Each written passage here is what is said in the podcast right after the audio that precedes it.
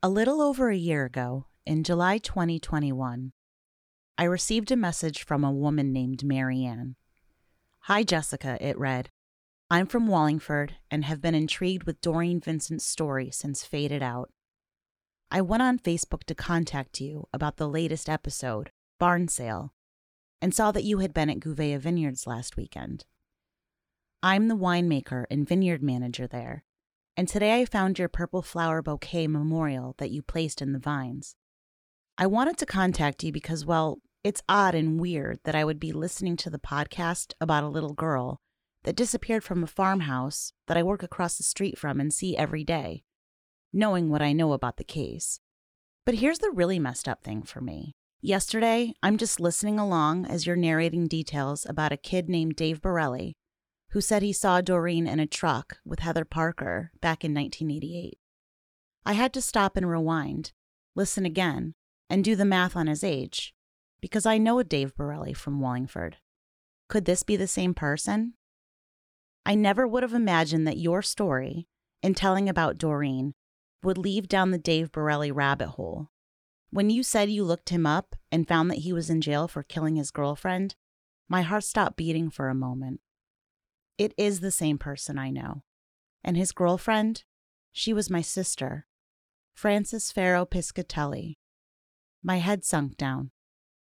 It will be 10 years that she's gone, and hearing someone narrate the details of her murder, I wasn't ready for that. Marianne continued. Surprisingly, it doesn't bother me like I thought it would. A few years ago, I would have been drowning myself in wine and behaving badly to numb the pain of losing my sister. PTSD.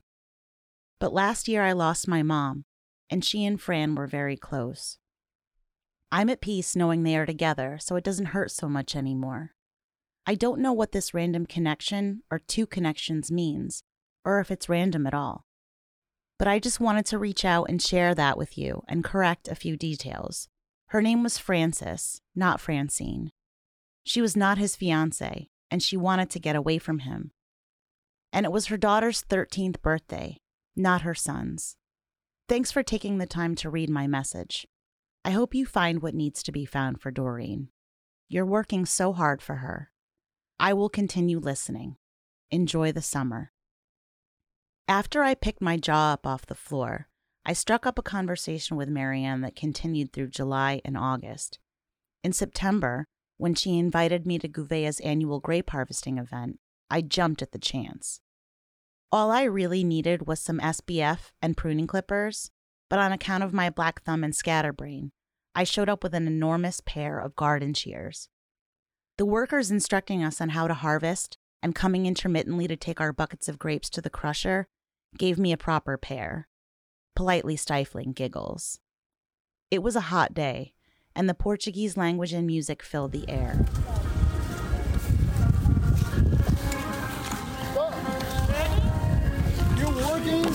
Ali a parte de cima dá um dinheiro por hora. Quem? Oh.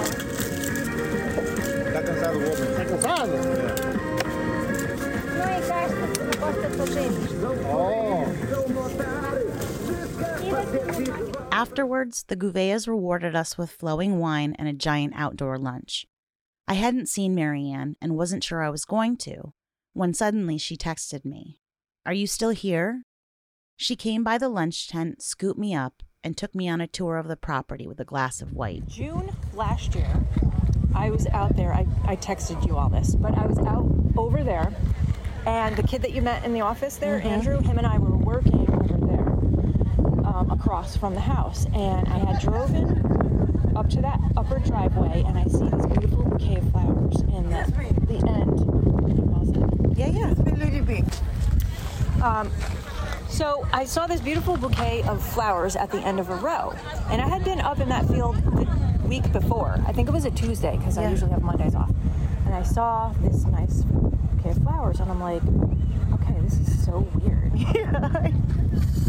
Someone is either they were engaged and the person just kind of decided, no, I don't want to get married. Then I'm like, no, they would have just tossed it out the window if they had a breakup or whatever.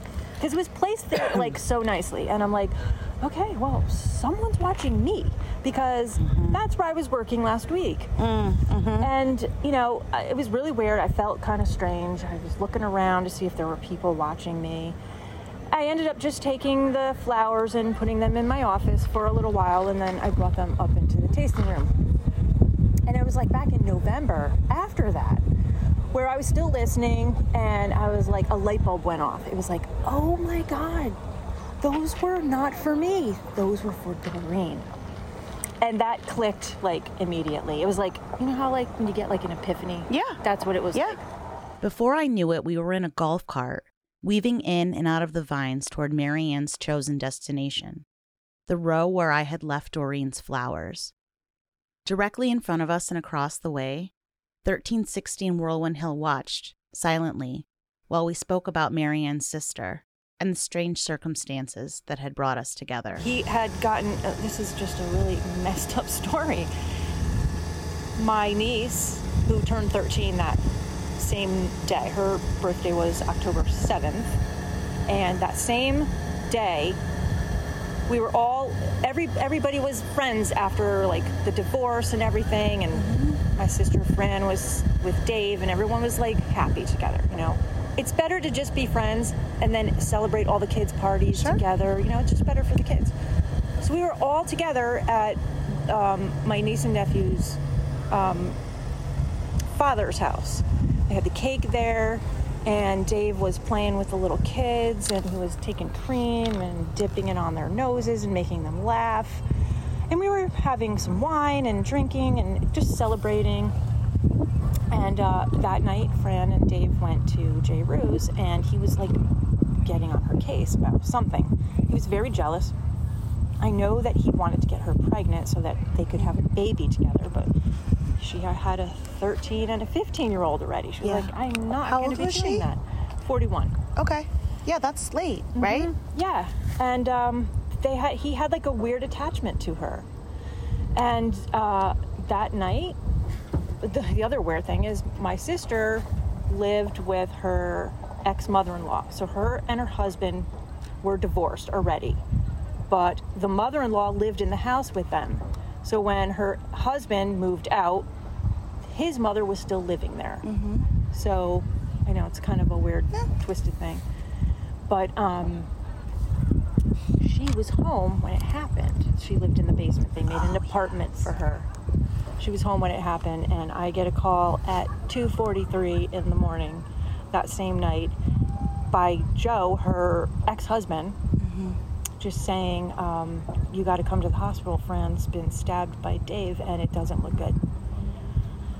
So I get my mom. She lived right around the corner from me, basically, and we go to uh, Yale, and that was what 2:43 in the morning, and at 4:44, this is the number I see everywhere too. 4:44 was um, the time that they pronounced her. They could not save her. It was just too bad. I asked Marianne if she would ever write to Dave or visit him in jail. Never, she said. Her mother had sent him a Bible in prison, but she couldn't bring herself to do anything like that. She had to work on herself first. Honestly, I didn't start to get over my sister's death until my mother died last year. My mm-hmm. mother and her were very, very close, and my mother just wanted to go after that. You know, she died of pancreatic cancer and she didn't want to take care of herself. She didn't even want to go through treatments or anything. She just wanted to die because she was just so sad. And I just, There's I no don't way. know the pain of a parent losing a child like that. But after my mom died, the trauma and uh, PTSD that I had of my sister dying started to heal. And now it doesn't hurt so much. And when I heard you talking about it, it was like, okay, well, that is my reality, but I'm not breaking down right now. I am really okay about this. So I have started, and that was the first time I started to realize that I was healing from it. That's good. Thank you. You're. Oh, I didn't know. I'm sorry. No, don't be sorry. Today, more than 34 years after she vanished off the face of the earth, the power that Doreen holds still blows me away. I know how much she means to me, clearly, and your steadfast dedication and support show me how much she means to you. But I'm often reminded that beyond this little community we have created, there are hundreds of others, silently listening, taking it all in. People across the US and the world reach out to me to tell me their stories, to explain how they see themselves, their pain, their losses, their lessons in Doreen's story. In a way, it reminds me of what Dateline's Josh Mankiewicz told me he called the ripple effect of murder. The loss of a loved one leaves a deep wound in family and friends, of course, but I've learned that the ripple continues to radiate outward, touching and interweaving with and affecting the lives of people who never knew Doreen, never heard her name, until now. And never was that more evident than last February when Mark Hunter Vincent landed in the parking lot of Milford Christian Church and the dam broke. The first message came tentatively last April. Hi, Jessica, this first intrepid soul wrote. I don't really know where to start. I knew Mark when I was a kid. My parents were church friends with both him and Kathy. Mark's been to my house before. I listened to your podcast first, and now I'm getting into the sexual abuse episodes of Faded Out and I'm getting chills. I would like to bring up Milford Christian Church. I found it hilarious that Mark was arrested there. I'm like, of course he was. Mark has been going to Berean for 30 plus years. I can tell you that the academy should not be allowed to be open. I would like to talk to you more in depth about that. It has caused so much pain for me and many other kids. I read that first message, then read it again, it was far from the last that I would receive. My heart went out to this woman. Her message was so heartfelt, and the plea it contained kept me up when I tried to sleep. But I have to admit, I paused. Milford Christian Church is a rabbit hole, I told myself. Your focus is Doreen. Sure, you'd like to dig into this just like you want to explore Georgia Lewis's career, Roseanne Poloni's brothel, Adam Lanza's mentorship by Private Eye Richard Novia but you can't afford another rabbit hole. But, as often happens in this case, that plan went right out the window. I'm Jessica Fritz Aguirre, and this is Sticky Beak, Season 3, Episode 4 Father Figure, Faith, and the Sword of the Spirit. Walk softly, children.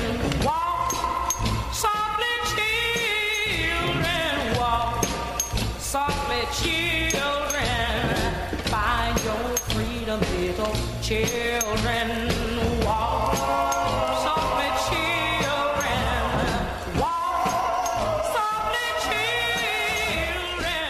A big thank you to our sponsors, JPEX Financial and probate attorney Nia Swerdowski. JPEX is a female owned and operated financial services company. Jamie and Carol can help you plan for all phases of life, from homing in on retirement to planning for your children's education. Whatever the milestone may be, they'll be there to serve you. Please visit their website, www.jpexfinancial.com, or call 860 430 5397 to speak with Carol or Jamie and take care of your financial future. And make sure your estate is in order with Nia Swerdowski, a probate attorney who did mine and Joe's estate planning something we've been putting off for years. Nia is excellent at her job and gave us peace of mind for our future. Please call 860 966 9968 or visit ncsestateprobate.law.com. Back in February 2022, when Mark Vincent was arrested in the parking lot of Milford Christian, I'd already known the little church was Mark's Sunday sanctuary away from Teen Challenge. Foregoing services held by his best friend, Pastor Rick, Mark would slip away and drive the 15 minutes from 86 Spring Street in New Haven to Milford's 989 New Haven Avenue. Just down the road from the home he'd made with his third wife, Kathy, and their son, David, Mark would spend the morning with Pastor James Loomer. Other than bringing in his all white teen challenge field trips or begging the congregation for donations to the mansion project, I thought Milford Christian was just another notch on Mark's born again belt. A new pit stop where he could pray and sway decades removed from the events of 1988. Admittedly, even given everything I knew about Mark, I had a big blind spot when it came to his life from the early 90s, when he was convicted for the gun found at his mother Lori's, until about 2016, when he re entered Teen Challenge. So when I first heard the name Jim Loomer, a man Paul Vincent said had been friends with his father for over 30 years, I pricked up my ears. Paul told the police that his dad had headed toward Jim's when he hightailed it out of Vermont. Surveilling Jim's house, the police saw Mark's CRV and saw the man himself leave and drive away right before they busted him. Still, Pastor Loomer refused to confirm or deny to the Meriden Wallingford Record Journal that Mark had been with him. All he would give the paper was that he'd heard the police had been very professional at the church, making no spectacle. He refused to comment on the gun case or Doreen. But even then, I still didn't dig too hard. A quick Google of Loomer revealed his designation by the Philadelphia Gay News in April 2012 as its creep of the week. Now, suddenly, that intrepid soul was pushing me to take a deeper look. Maybe this isn't quite the rabbit hole you feared, I told myself. Maybe checking out Milford Christian could grant me insight into how a strict singular life with born again parents in a born again church might have looked through Doreen's eyes. I'd tried to do that before with sources from Doreen's last two schools with little success. One guy from Parkway Christian Academy told me Doreen had always seemed a little too mature for her age, a little too needy, especially when it came to the older kids. Kate from Westwoods Christian Academy had made fast friends with Doreen, who was beautiful and larger than life, but who bragged about her underwear modeling. Kate loved the school, she told me, and was sad it had recently closed. Another Westwoods alum echoed this sentiment, telling me her experience there was good. I learned to play sports and got a lot of playing time because the school was so small, she emailed.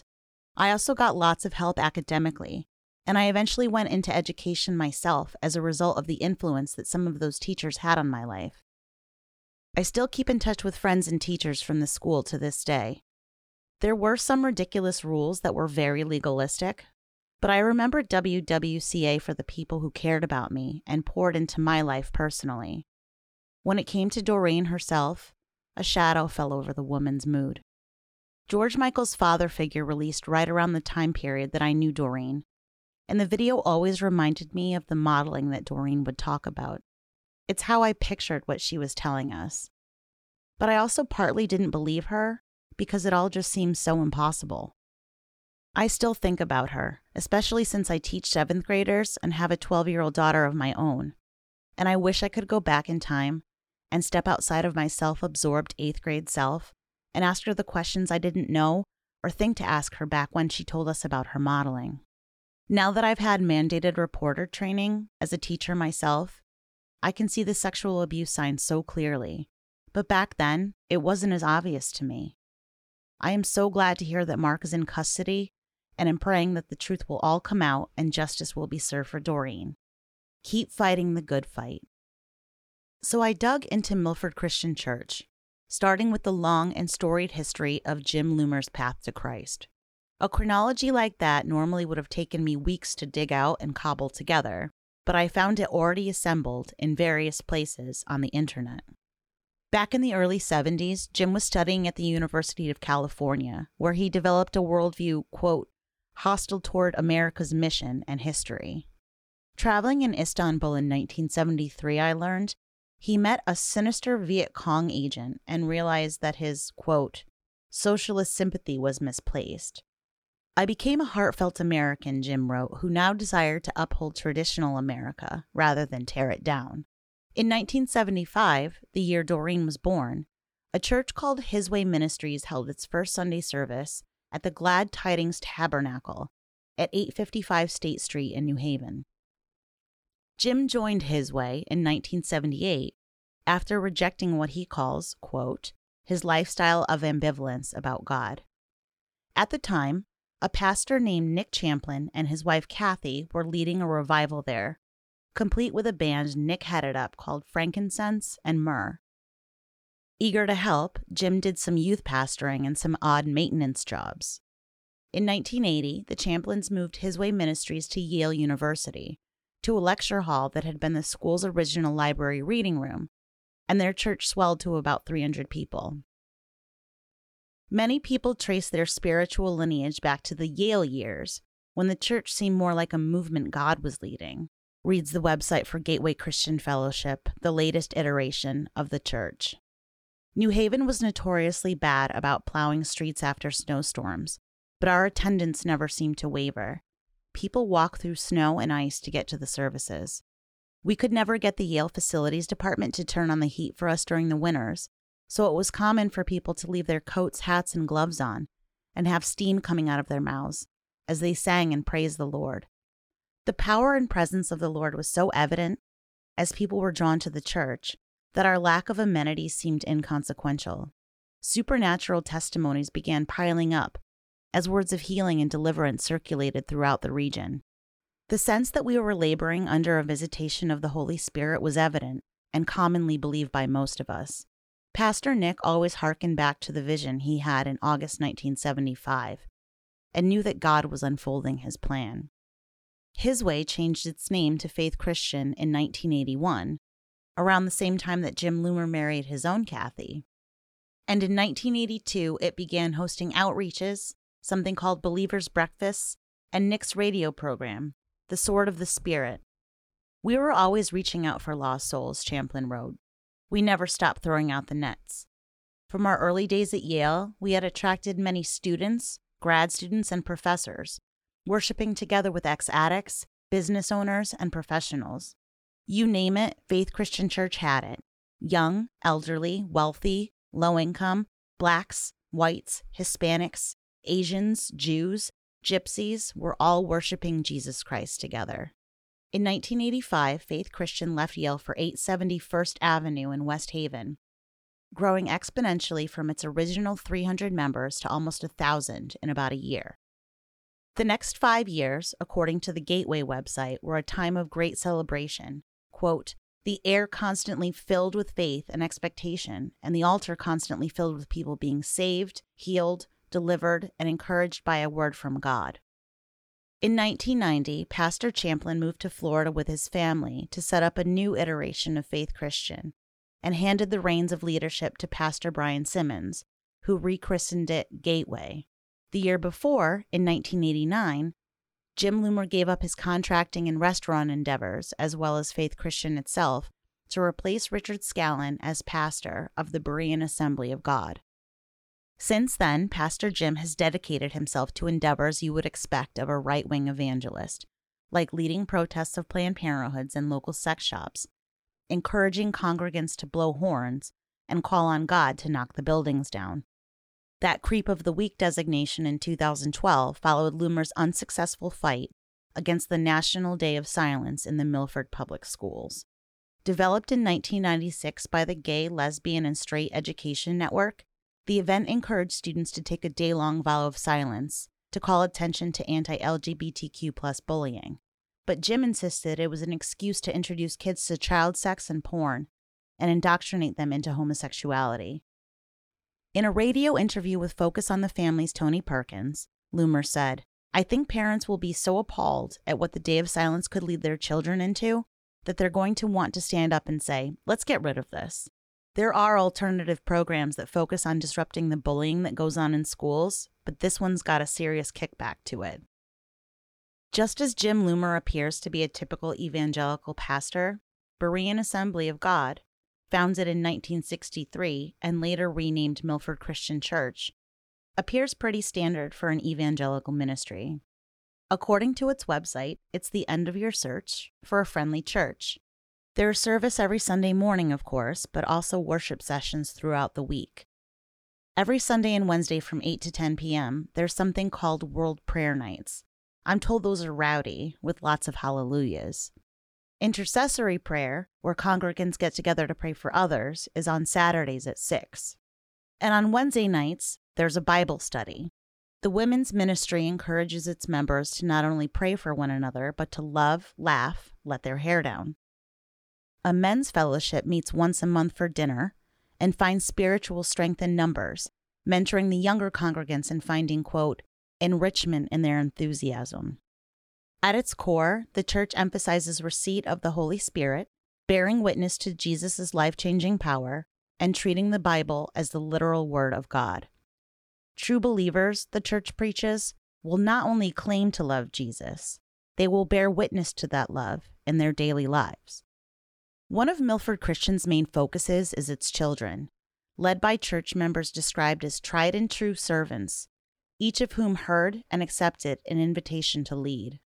The church's pre K class and before and after school childcare is called Little Eagles.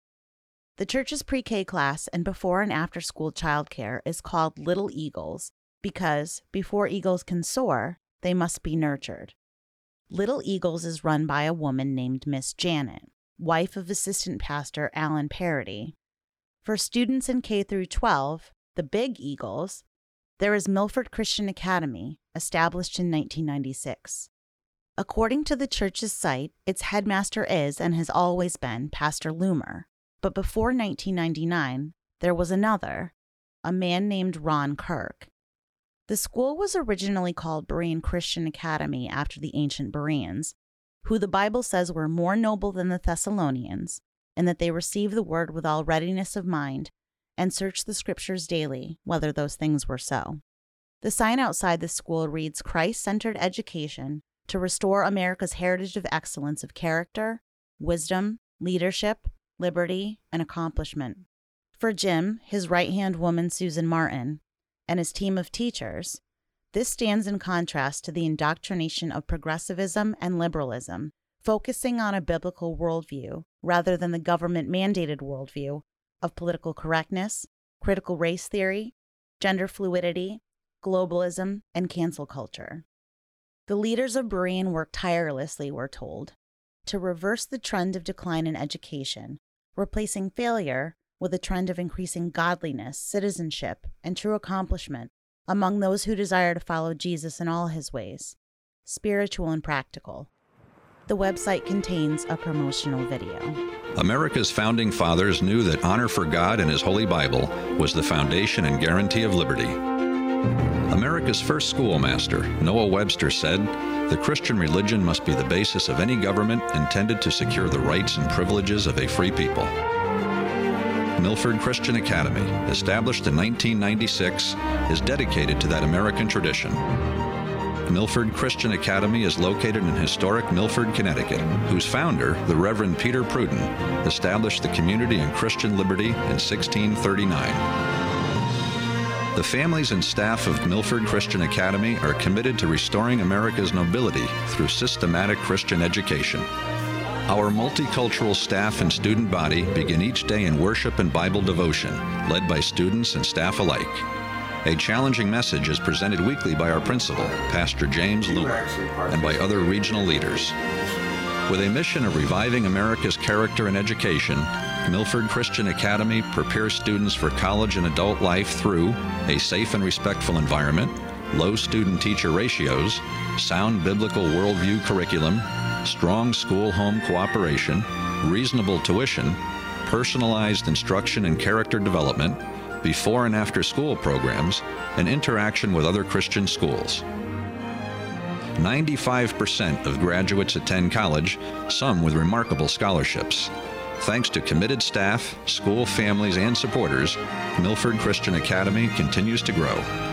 Since its inception in 1996, Milford Christian Academy has added six modular classrooms, swing sets and climbing bars, a workout room for weight training, two basketball courts, and a computer lab. To better serve our school families, Milford Christian Academy has automated administrative and classroom procedures, enabling email correspondence and record sharing with the home. In a nation whose foundations are threatened, in a nation that's losing its biblical worldview, Milford Christian Academy stands ready to partner with you. The psalmist asked, If the foundations are destroyed, what can the righteous do? The answer is clear rebuild America through biblical Christian education, one classroom at a time. Join us at Milford Christian Academy. God bless you, and God bless America. In multiple online reviews, Berean is lauded, its teachers praised. Reviewers extol its loving and nurturing environment, calling the school a big family. Day one, I brought my daughter in so nervous, one woman writes. Almost immediately, I felt an overwhelming sense of peace upon entering the school. The teachers and Pastor Loomer are great examples and leaders for these children. I couldn't ask for more, reads another review. Thankful, thankful, thankful for the wonderful men and women of God that lead here with excellence, integrity, and love. People praise Berean's academics as top notch, what one reviewer calls the way of escape from the infiltration of propaganda that has made its way into government schools. Critical thinking, written and verbal expression, and accuracy of history, the reviewer writes, are all stressed from a biblical worldview. Here are some other snippets. In this wonderful, loving atmosphere, academics are given top priority. The curriculum is challenging and demanding, which keeps the kids' brains working and moving forward. While most schools teach children how to regurgitate facts, Berean teaches how to master and utilize information to rightly influence the culture. The teachers and administrators go above and beyond the responsibilities to see that each child has what they need to fulfill their God given potential. Among the glowing praise, however, bad reviews shoot up like weeds. One prospective parent was shocked by the school's physical condition when she took her daughter to visit. There is no heat or AC, she wrote. The school is not a whole building, but a bunch of narrow trailers that seem to be falling apart, connected together. But it was the reviews from former students that caught my eye. Terrible school, one wrote. I'm shocked it's gotten good reviews. Maybe it looks good on paper, or the church members voted up. Who knows? They will shower you with Christian love if your comment is negative, and have their flock give themselves five stars, wrote another. But this school is terrible. You just don't learn as much as you would in a decent school. A third reviewer also noted the grounds were falling apart, continuing, Graduates find themselves ill prepared mentally and socially for both college and the real world. Teachers are not certified. I spoke with multiple former students who confirmed that most of their teachers, if not all, lacked any education beyond high school. A man who brought his food truck to campus to serve kids hot lunch was given a job teaching history. But the meat of the problem lay, sources told me, with the school's approach to education itself. Of course, one can expect Christian teachings at a Christian school, but former Berean kids would tell me it was incredibly, unacceptably parochial and that they suffered as a result. Chapel, each day's first and longest period, could be fun if the hot lunch guy was running it, but it stretched at least an hour, longer if Susan Martin was in charge. When the kids actually made it to the classroom, each grade had just a handful of kids, sometimes only one, and never more than six, the biggest graduating class in Berean history to date. And yes, it was taught in trailers, which had a mold problem about a hundred yards or so from the main church, with no bathrooms. The children were grouped together to form classes of 10 or 12. Because there were so few of them, this meant three or more grades shared a classroom. Often that meant you learned something in one grade, just to go back to the beginning the next year. For Berean, the end goal was combating the modern decline in education and returning it to its traditional scriptural roots. For Pastor Loomer and his supporters, the end goal was combating the modern decline in education and returning it to what they claimed were its traditional scriptural roots. Character, knowledge, and skill were important, yes, but Berean also sought to, quote, anoint the children to live in today's world, but on God's terms and for His glory. In the beginning, back in 1996, the curriculum as well as the textbooks were handwritten by Pastor Kirk, but after a while, Pastor Loomer and his supporters started pushing Pentecostalism hard. According to my sources, Pastor Kirk thought it was getting out of hand, distracting from the kids' education, so Pastor Loomer pushed him out in 1999. These days, Berean uses something called the principle approach, which applies a biblical worldview to everything, from the school's administration to its classroom methods to its curriculum. Each of Berean's core courses were to be based on seven biblical principles character, government, stewardship, growth, covenant, individuality, and the sovereignty of God. In an online review, one student was left unimpressed. This school, it read, teaches kids from K through 12 that the world is 6,000 years old, preaches anti Muslim rhetoric, and made the students attend a Tea Party rally. But Berean remains proud of its approach. Here's one teacher at the school's June 2020 graduation. Well, good afternoon, MCA. Congratulations to all the students who are being graduated today and promoted to new levels. I applaud all of your achievements. And I wanted to just take a brief opportunity today to remind you that an education at Milford Christian Academy is not like what most students receive. The principle approach we employ here allows you to excel, not by just being able to spew back information that's fed to you, but instead to master and utilize information by researching, reasoning, relating, and recording. You, students, therefore, have the opportunity to become equipped to carry out the divine callings on your lives. And that equipping comes about during the training and proving that occurs in the classroom. When I played this video for one source, she laughed. All we did was memorize and regurgitate, she told me. To this day, I remember every single preposition in alphabetical order, and former students would sound this note over and over. Berean, they told me, had left them cheated. uh, it's yeah the education too you know some people are like my mom was like i thought you know it's going to be a private of- education um, and it was so far i know we talked about that but it was extremely far behind um, from public school Right. you know i'm like we did not get an education there missing years of education Students were also meant to self teach, to go at their own pace. there wasn't a teacher teaching us things, and so kids would have like magazine clippings of like the motorcycle. Like, that, like there was a guy in my class that had magazines of motorcycles and cars, like just in his books. That's what he was looking at during the day. Sometimes, like when teachers prescribed 10 year olds the book Ben Hur, this was all but impossible. That was a thick book with tiny letters, one woman told me. I had a really hard time, she said, even getting through the first paragraph. I nodded like I'd known all along that Ben Hur was a book before it was a Charlton Heston movie. When I looked it up, I saw it was published in 1880 and subtitled The Tale of the Christ. Religious reading was a common theme, with any literature having to be by a Christian author, and Loomer and the teachers bragging that the Bible was the school's main textbook. The only other thing the kids had to read, for their core courses of grammar, language arts, and literature, were little brown books devoid of color or pictures. They're called McGuffey or eclectic readers, and they're a set of primers for elementary students.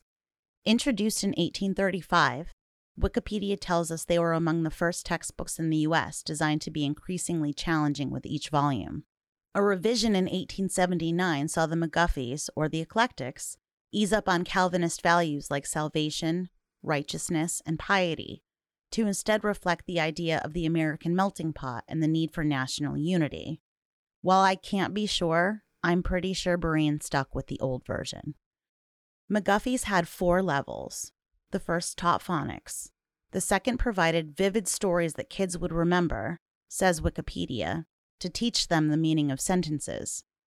The task, one Berean kid told me, was self taught and was as follows Read each story, write down and look up every word you don't know in the Webster 1828 dictionary, summarize every paragraph, summarize the story, write down the story's overall theme with a supporting quote, rinse and repeat. This approach made one woman, stuck for years with just 20 stories, hate reading until she left Berean and went to high school. Then again, wouldn't you? When I used the same like reader, they did have like reading books, um, which were, were in Old English, and like I used the same reader for three years because they didn't like keep you accountable or have some sort of progression. At the third McGuffey level, definitions, students had to define 10 unknown words per story. If you knew all the words and wrote nothing down, the teachers would try to catch you on a word they thought you didn't know. If you couldn't define it and use it in a sentence, you were sent back to your desk to start over. Kids found themselves using the biggest words they could find, even if they already knew what they meant, just to keep their teachers happy. The fourth level of McGuffey's was reserved for the brightest kids in grammar school. I spoke to one woman who had made it that far, but it turns out she stole the readers and cheated. Whether they reached level four or remained at level one, former students told me, it left them at a deficit. Same with grammar. Mm-hmm. For a long, long time, I was, and still, I'm like, I have to like Google things sometimes when I'm like writing emails to people. Mm-hmm. Um, because we didn't have grammar. The kids were supposed to have music and art, but they never really did in the typical sense of the term. Music was choir, as led by Susan Martin. And art would be something like crocheting, which the kids got only intermittently if someone stopped by to teach the class. There was no geography class.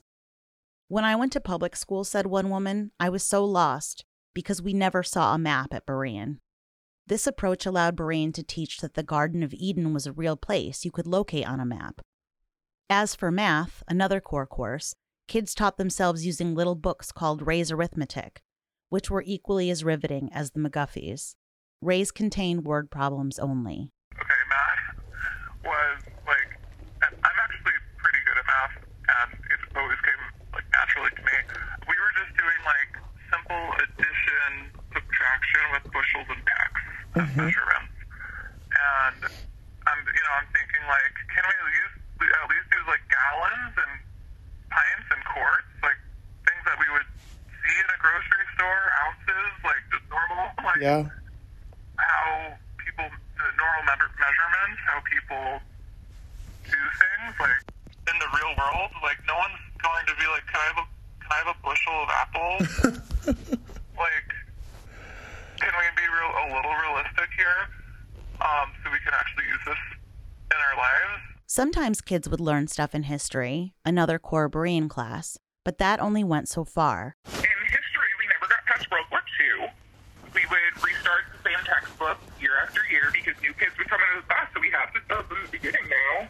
Usually, actual history was eschewed for his story, capital H, capital S, which meant that children were taught the tale of Jesus as presented by the school's main textbook, the Bible.